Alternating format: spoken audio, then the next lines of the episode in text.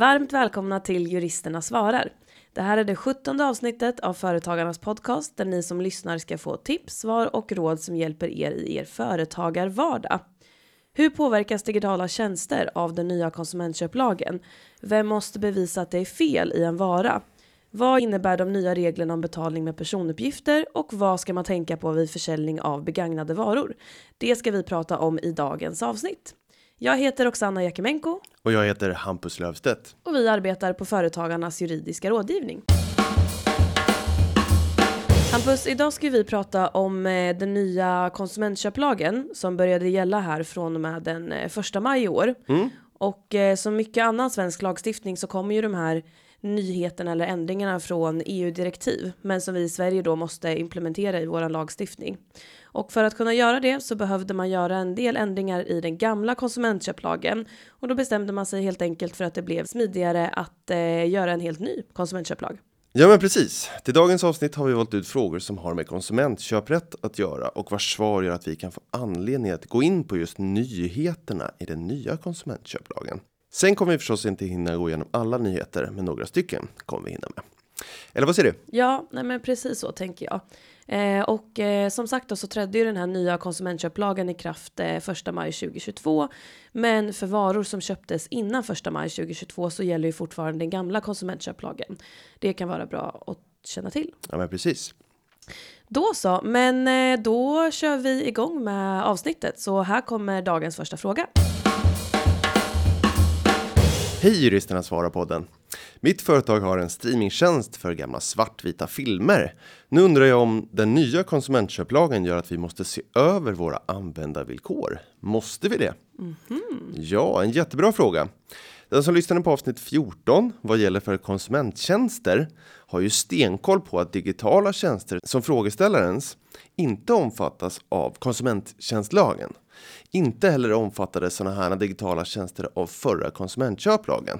Det fanns alltså inte tidigare tvingande lagstiftning som just reglerade det här med, med fel och påföljder för digitala tjänster. Ehm, det blev då extra viktigt vad det faktiskt stod i avtalen eftersom då i mångt och mycket var avtalsfrihet för sådana digitala tjänster. Men nu blir det ändring på det. För den nya konsumentköplagen omfattar nämligen inte bara köp av traditionella varor utan även avtal mellan näringsidkare och konsumenter där eh, näringsidkare mot betalning tillhandahåller eller utvecklar digitalt innehåll eller digitala tjänster.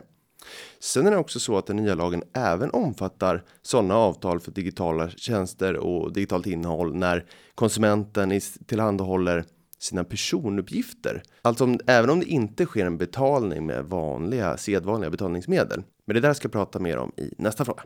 Okej. Men eh, får jag fråga, kan du ge något exempel på, på sånt här digitalt innehåll eller digitala tjänster då som, som numera omfattas av Ja. konsumentköplagen? Som exempel på digitalt innehåll tar eh, propositionen för den här nya lagen upp just datorprogram, applikationer, videofiler, musikfiler och e-böcker. Och som digital tjänst så tas exempel upp eh, i form av video och ljuddelning, eh, online-spel, sociala medier. Okej, så um, behöver, eh, behöver frågeställaren här se över sina användarvillkor eller vad, vad ska de göra?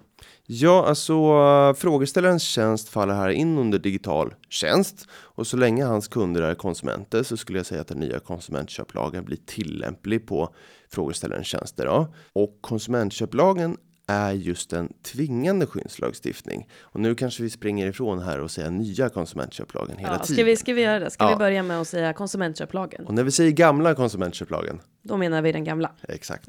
Ja. Och med tvingande skyddslagstiftning, då menar man ju alltså att villkor som är sämre för konsumenten i det här fallet då, än vad som framgår av lagen är ogiltiga. Så frågeställaren behöver läsa igenom sina villkor för att se om det numera matchar den nya lagstiftningen så att säga. Sen kan ju frågeställaren ha reglerat massa andra saker i sina användarvillkor som kanske inte konsumentköplagen reglerar. Så de behöver kanske då inte ändras då. Just det, okej. Men eh, som du säger då så omfattas ju då, eh, eller så omfattar ju då konsumentköplagen sådana här digitala tjänster då som frågeställaren eh, frågar om. Men och vad är det mer specifikt som regleras i lagen vad gäller just sådana här tjänster? Ja, alltså i en handvändning kan man väl brett säga att konsumentköplagen reglerar vad som gäller för leverans av varor och digitalt innehåll och tjänster. och vad som händer vid dröjsmål av leverans eller betalning, eh, vad som utgör fel, vem som ansvarar för felet, eh, vilken rätt konsumenten har på grund av felet, alltså påföljder som avhjälpande till exempel, omleverans, prisavdrag, skadestånd, hävning. Och beträffande just avtal om digitalt innehåll och digitala tjänster så har dessa faktiskt fått ett helt eget kapitel, nämligen kapitel 9. Och det är ju det här senare som frågeställarens fråga handlar om. I det här kapitlet så finns det 21 paragrafer som särreglerar dessa digitala varianter något. Eh, men det finns även lite regler utströsslat på andra ställen i lagen. Och det är mycket hänvisningar från i nionde kapitlet till andra kapitel som handlar om mer om varor då. Så det är mycket korsläsning och den är inte helt enkel att ta sig igenom det kapitlet. Men, och vi ska inte ha det så kul idag att vi ska gå igenom alla de här 21 eh, paragraferna. Men jag tänker att jag plockar upp några av mina favoriter. Låter det bra? Ja, men det låter jättebra. Eh, beträffande dröjsmål. Från näringsidkarens sida så understryks det i 9 kapitlet andra paragrafen att det är näringsidkaren som har bevisbördan för att digitalt innehåll eller en digital tjänst har tillhandahållits i tid. Alltså enligt avtal är det inte avtalet att det har skett utan onödigt dröjsmål. Ja, men jag tycker det är härligt med bevisbörderegler när de understryks. Ja. Yes! Kör vi vidare. Japp. Ja. Sen är det lite speciellt beträffande tidpunkt för fel, alltså tidpunkten när man ska göra felbedömningen. Ehm, för det utgår från tillhandahållandet, vilket ju kan ja, översättas till, till avlämnandet när man pratar varor. Ehm, och näringsidkaren ska svara för fel på det digitala innehållet eller den digitala tjänsten som funnits vid tillhandahållandet och som visar sig inom tre år från den tidpunkten. Det där känns ju väldigt straightforward. Men det blir ju svårapplicerat på till exempel frågeställarens tjänst. Eh, som ju är en, en streamingtjänst av ett slag som är en abonnemang om jag förstår det rätt.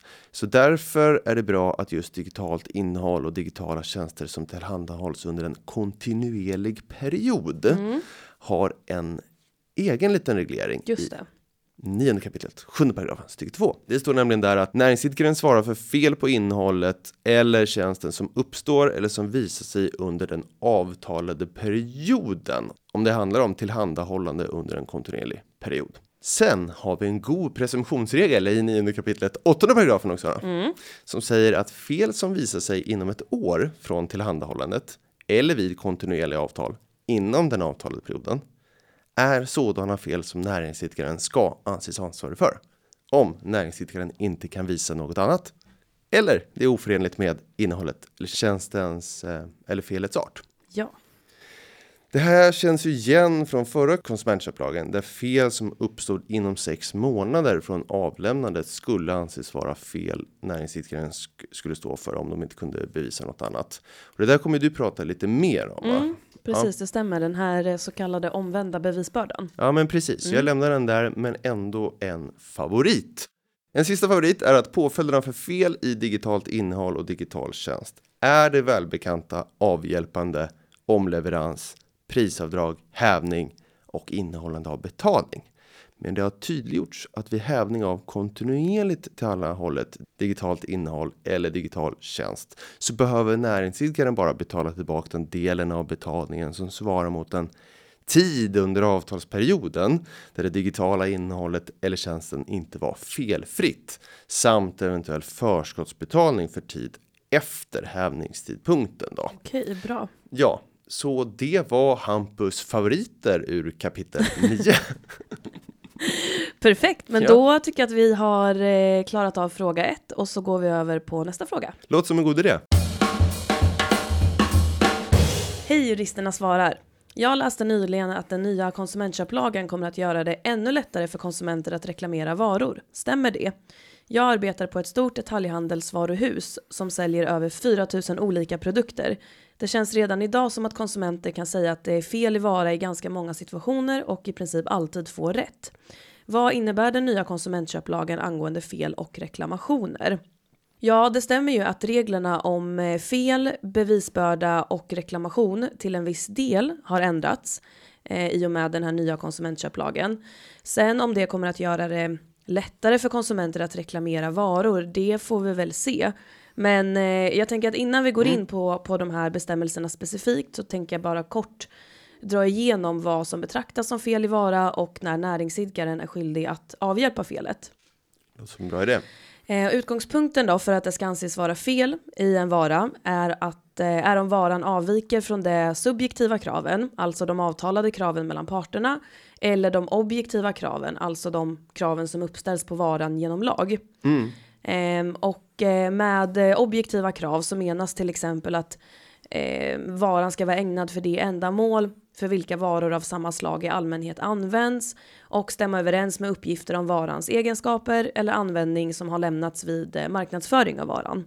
Och när du säger vara här så tänkte jag bara lite snabbt att nionde kapitlet om digitalt innehåll och digitala tjänster eh, hänvisar tillbaks mycket till felreglerna om varor. Ja, så mångt och mycket vad du kommer gå igenom nu gäller ju även beträffande fel i digitalt innehåll och digitala tjänster. Även om det finns några specialregler där i Precis, nionde exakt så. kapitlet. Eh, Det kan också betraktas som fel i vara om felet uppstår till följd av bristande installation, när varan är bristfällig från säkerhetssynpunkt eller om näringsidkaren har underlåtit att lämna viss information. Eh, Och vid sidan av de här faktiska felen så kan varor också ha rättsliga fel.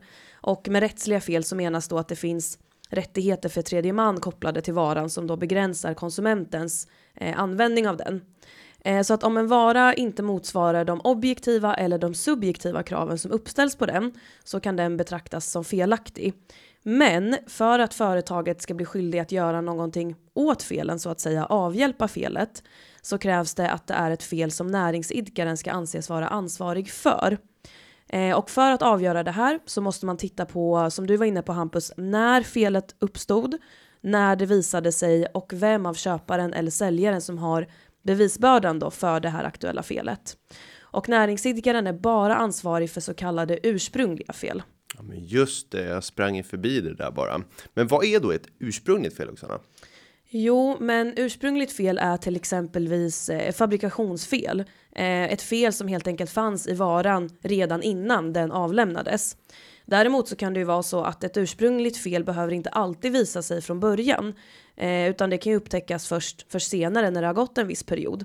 Och eh, näringsidkare är som sagt ansvariga för ursprungliga fel och då säger reglerna att det ansvaret gäller, gäller för fel som visar sig inom tre år från köpet. Så att det är tre år som konsumenten har på sig att reklamera fel, förutsatt också att konsumenten eh, gör det inom skälig tid från det att konsumenten upptäckte felet.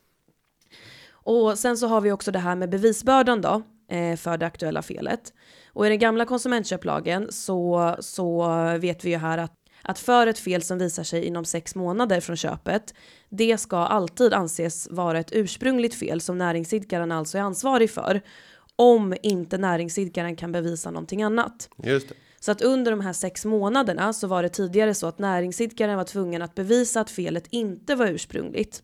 Eh, Men efter de här sex månaderna då är det alltså konsumenten som ska bevisa att det är fel i vara.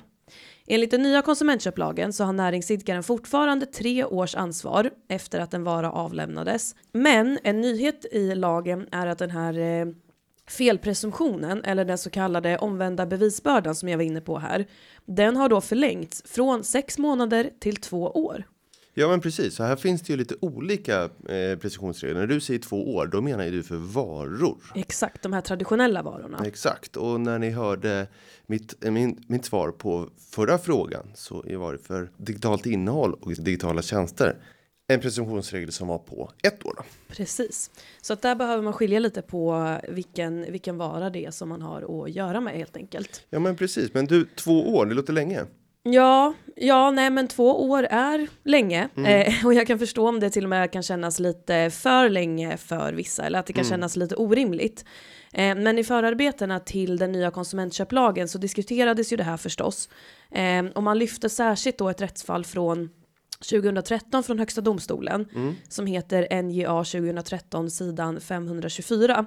Eh, och det gjorde man för att belysa just vilka beviskrav som näringsidkaren kan behöva uppfylla när det är fråga om sån här omvänd bevisbörda. Och det man ska ta med sig från det här rättsfallet är att eh, Högsta domstolen har konstaterat att det finns en svårighet för näringsidkaren att säkra bevisning efter det att en vara har avlämnats förstås. Eh, och då så har domstolen gett företagen viss bevislättnad helt enkelt för att kunna bryta den här presumtionen. Eh, så att en viktig faktor som, som domstolen lyfter här, det är ju den tiden som har passerat sedan varan avlämnades. Och ju längre tid som har passerat sedan konsumenten fick varan och började använda den, ja, desto mer kan det påverka bedömningen av vilken bevisning som ska krävas från näringsidkaren då, för att man ska ha anses bevisat att det inte varit ett ursprungligt fel. Så att mot bakgrund av det här då, eh, så, så tänker man från lagstiftarens håll att eh, ja, även om presumtionstiden förlängs till så länge som två år så har rättstillämpningen, alltså domstolarna, de har bra förutsättningar för att kunna hantera bevisbördan eh, på ett sätt då som ger rimligt och eh, rättvist utfall i alla fall. Ja, det får vi ju verkligen hoppas. Eh, fanns det några andra nyheter i just den här delen i den nya konsumentköplagen? Ja, det finns eh, en nyhet till som jag vill lyfta i just den här delen. Eh, och som vi sa tidigare här då så har ju konsumenten rätt att reklamera en vara inom tre år efter det att varan avlämnades. Just det. Och vidare då så ska re reklamationen ske inom skälig tid från det att konsumenten upptäckte felet. Mm. Eh, och vad som är skälig tid, det behöver man ju bedöma i varje enskilt fall. Men en reklamation som sker inom två månader från det att konsumenten upptäckte felet, det anses alltid eh, ha skett i, i skälig tid. Just det. Eh, och så kommer det att fortsätta vara, även enligt den nya konsumentköplagen.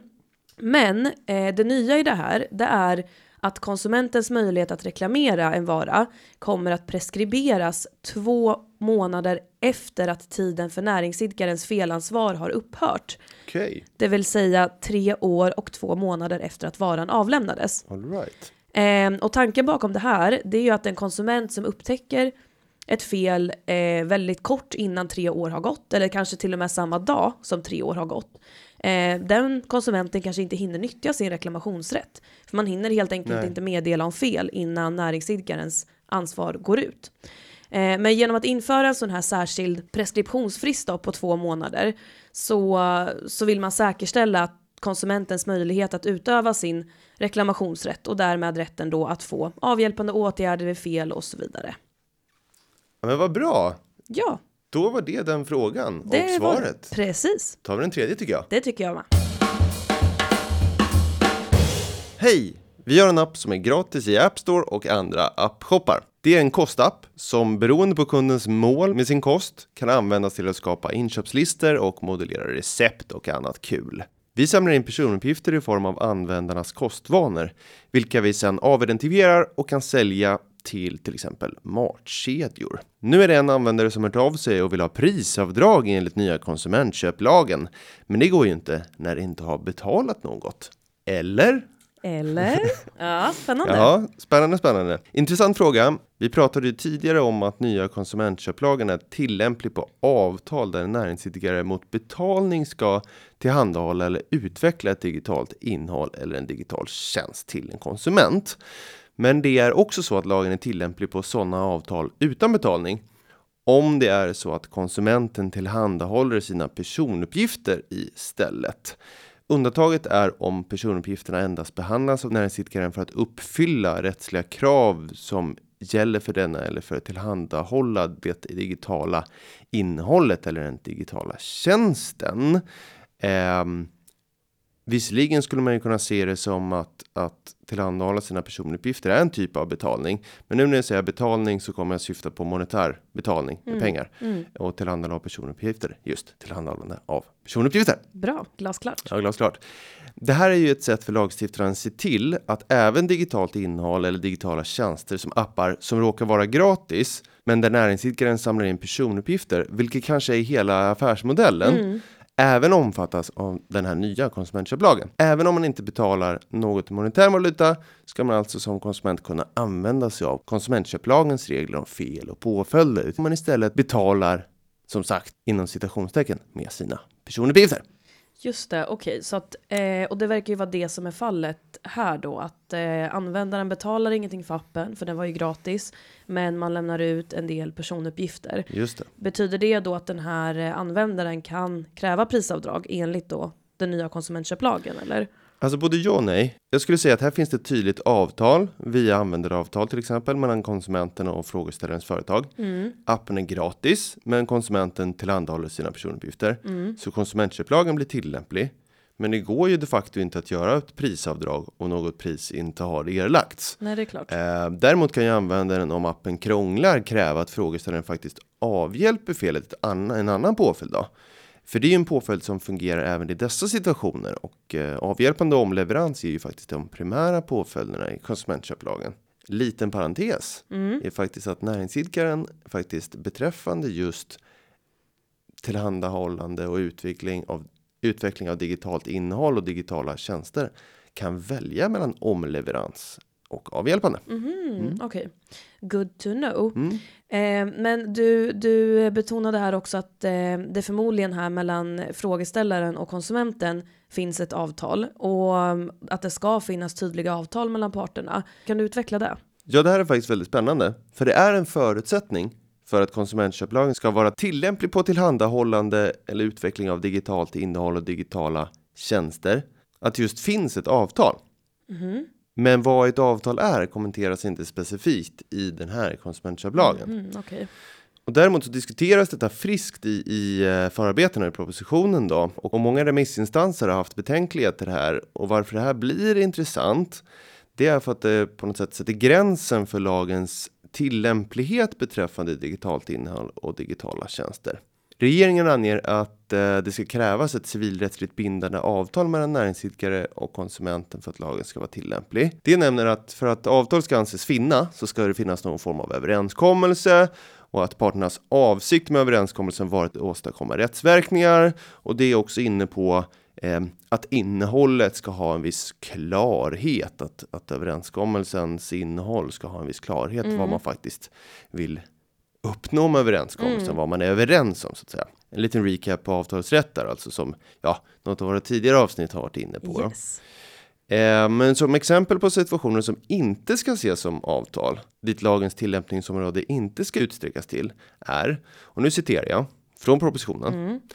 Om ett avtal inte ingåtts liknar situationen den att en konsument till exempel klickar på en nättidningsartikel mot att tidningen samlar in data i form av till exempel konsumentens IP-adress och webbhistorik. Men lagstiftaren är öppen med att det förutser att det kommer uppstå situationer där det behöver prövas om avtal har ingåtts eller inte för att reda ut den här nya lagens tillämplighet. Då. Men att det inte är möjligt eller ens lämpligt att reglera det här närmare i just konsumentköplagen utan detta ska istället avgöras av rättstillämpningen. Mm, alltså av domstolarna när man prövar frågor framöver i det här helt enkelt. Ja, men precis så. Mm, super. Ja, nästa fråga tror jag. Hej podden! Jag är delägare i en cykelverkstad där vi också säljer nya cyklar. Nu funderar vi på att börja sälja även begagnade cyklar. Kunderna får såklart titta och undersöka cyklarna innan de bestämmer sig för att köpa någon. Men vi funderar på om det är något särskilt som vi måste göra eller informera om när vi säljer cyklar som inte är i nyskick. Eh, ja, vad gäller begagnade varor så har det skett en ändring i och med den nya konsumentköplagen. Eh, den tidigare konsumentköplagen omfattade även försäljning av begagnade varor och om näringsidkaren hade sålt en begagnad vara i befintligt skick till en konsument då, så begränsades näringsidkarens felansvar på så sätt att eh, eh ja, men den begagnade varan kunde endast anses felaktig om den var i sämre skick än vad konsumenten med fog kunnat förutsätta. Så att den begagnade varan behövde leva upp till de kraven som i allmänhet ställs på varor. Ja, men jag förstår. Och vad säger då den här nya konsumentköplagen om, om begagnade varor? Då? Jo, men den nya konsumentköplagen, eh, den säger att man ska göra samma bedömning om det är fel i den begagnade varan som om det är fel i en annan vara av samma slag. Så att man tittar alltså på om, om den här varan uppfyller de objektiva kraven, alltså de lagstadgade, och de subjektiva kraven, alltså om villkor som konsumenten och säljaren särskilt har avtalat om. Eh, det här betyder ju dock inte att frågan om, om fel föreligger ehm, på en begagnad vara ska avgöras i jämförelse med en ny vara av samma varu, varusort. Eh, alltså att man ska ställa en ny cykel mot en begagnad cykel. Utan i jämförelse med vilka krav som kan ställas på en just begagnad cykel. Men om det är så att den här begagnade varan, om vi pratar cyklar, om den begagnade cykeln som företaget ska sälja avviker från de objektiva kraven som en begagnad vara av samma slag uppfyller, då måste företaget tydligt och på ett uttömmande sätt informera konsumenten om det. Eh, och för att förtydliga här då så behöver man som företag inte informera om alla skavanker, utan det man särskilt behöver informera om det är just om den här begagnade cykeln på något Mm. sätt skiljer sig från vad man i övrigt kan förvänta sig av en begagnad cykel. Förstår. Eh, men däremot ska det också sägas att eh, begagnade varor som säljs på offentlig auktion, de omfattas inte av den här regeln. Eh, om konsumenten då personligen närvarar eller ges möjlighet att närvara vid auktionen och auktionen sker genom en öppen budgivning av en auktionsförrättare. Så att en begagnad vara då som har sålts på offentlig auktion kan eh, bara bedömas vara behäftad med fel om den är i sämre skick än vad konsumenten med hänsyn till varans utropspris och övriga omständigheter då med fog kunnat förutsätta. Ja, men okej, och auktioner på internet då? Eh, omfattas inte det av det här felbegreppet heller? Jo, auktioner på nätet omfattas faktiskt av det här felbegreppet. Eh, och det här kan man ju tycka är lite gammalmodigt, alltså att det här undantaget från, från bedömningen av felansvar bara gäller för varor som sålts på en fysisk auktion. Men, men så är det alltså att, eh, så att auktionerar man ut en begagnad vara på internet, då ska man göra samma bedömning om fel i vara som för en vanlig begagnad vara av samma slag då. Sammanfattningsvis så kan man säga att huvudregeln är att om en vara inte uppfyller de objektiva kraven så betraktas det som fel i vara. Men det går att avtala om avvikelser från de objektiva kraven, till exempel då när man säljer begagnade varor. Men för att ett sådant avtal ska vara korrekt och i enlighet med lagen så krävs det då att företaget särskilt informerar konsumenten om att den här särskilda egenskapen hos varan avviker från de objektiva kraven. Och konsumenten måste uttryckligen och separat godkänna den här avvikelsen när man ingår köpavtalet Så att det ställs helt enkelt särskilda krav på tydlighet på ett avtal om en avvikelse från de objektiva kraven.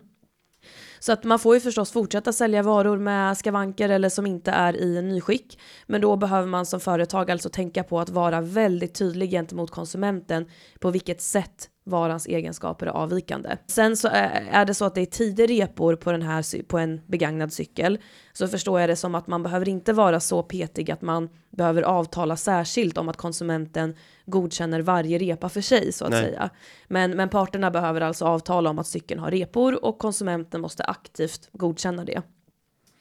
Eh, och en sak till här som jag, som jag bara skulle vilja lyfta, som kan vara bra att tänka på när man säljer begagnade varor, det är eh, reklamationsfristen. Som vi vet nu efter dagens avsnitt så har ju en konsument möjlighet att reklamera en vara eh, under tre år efter det att varan har avlämnats.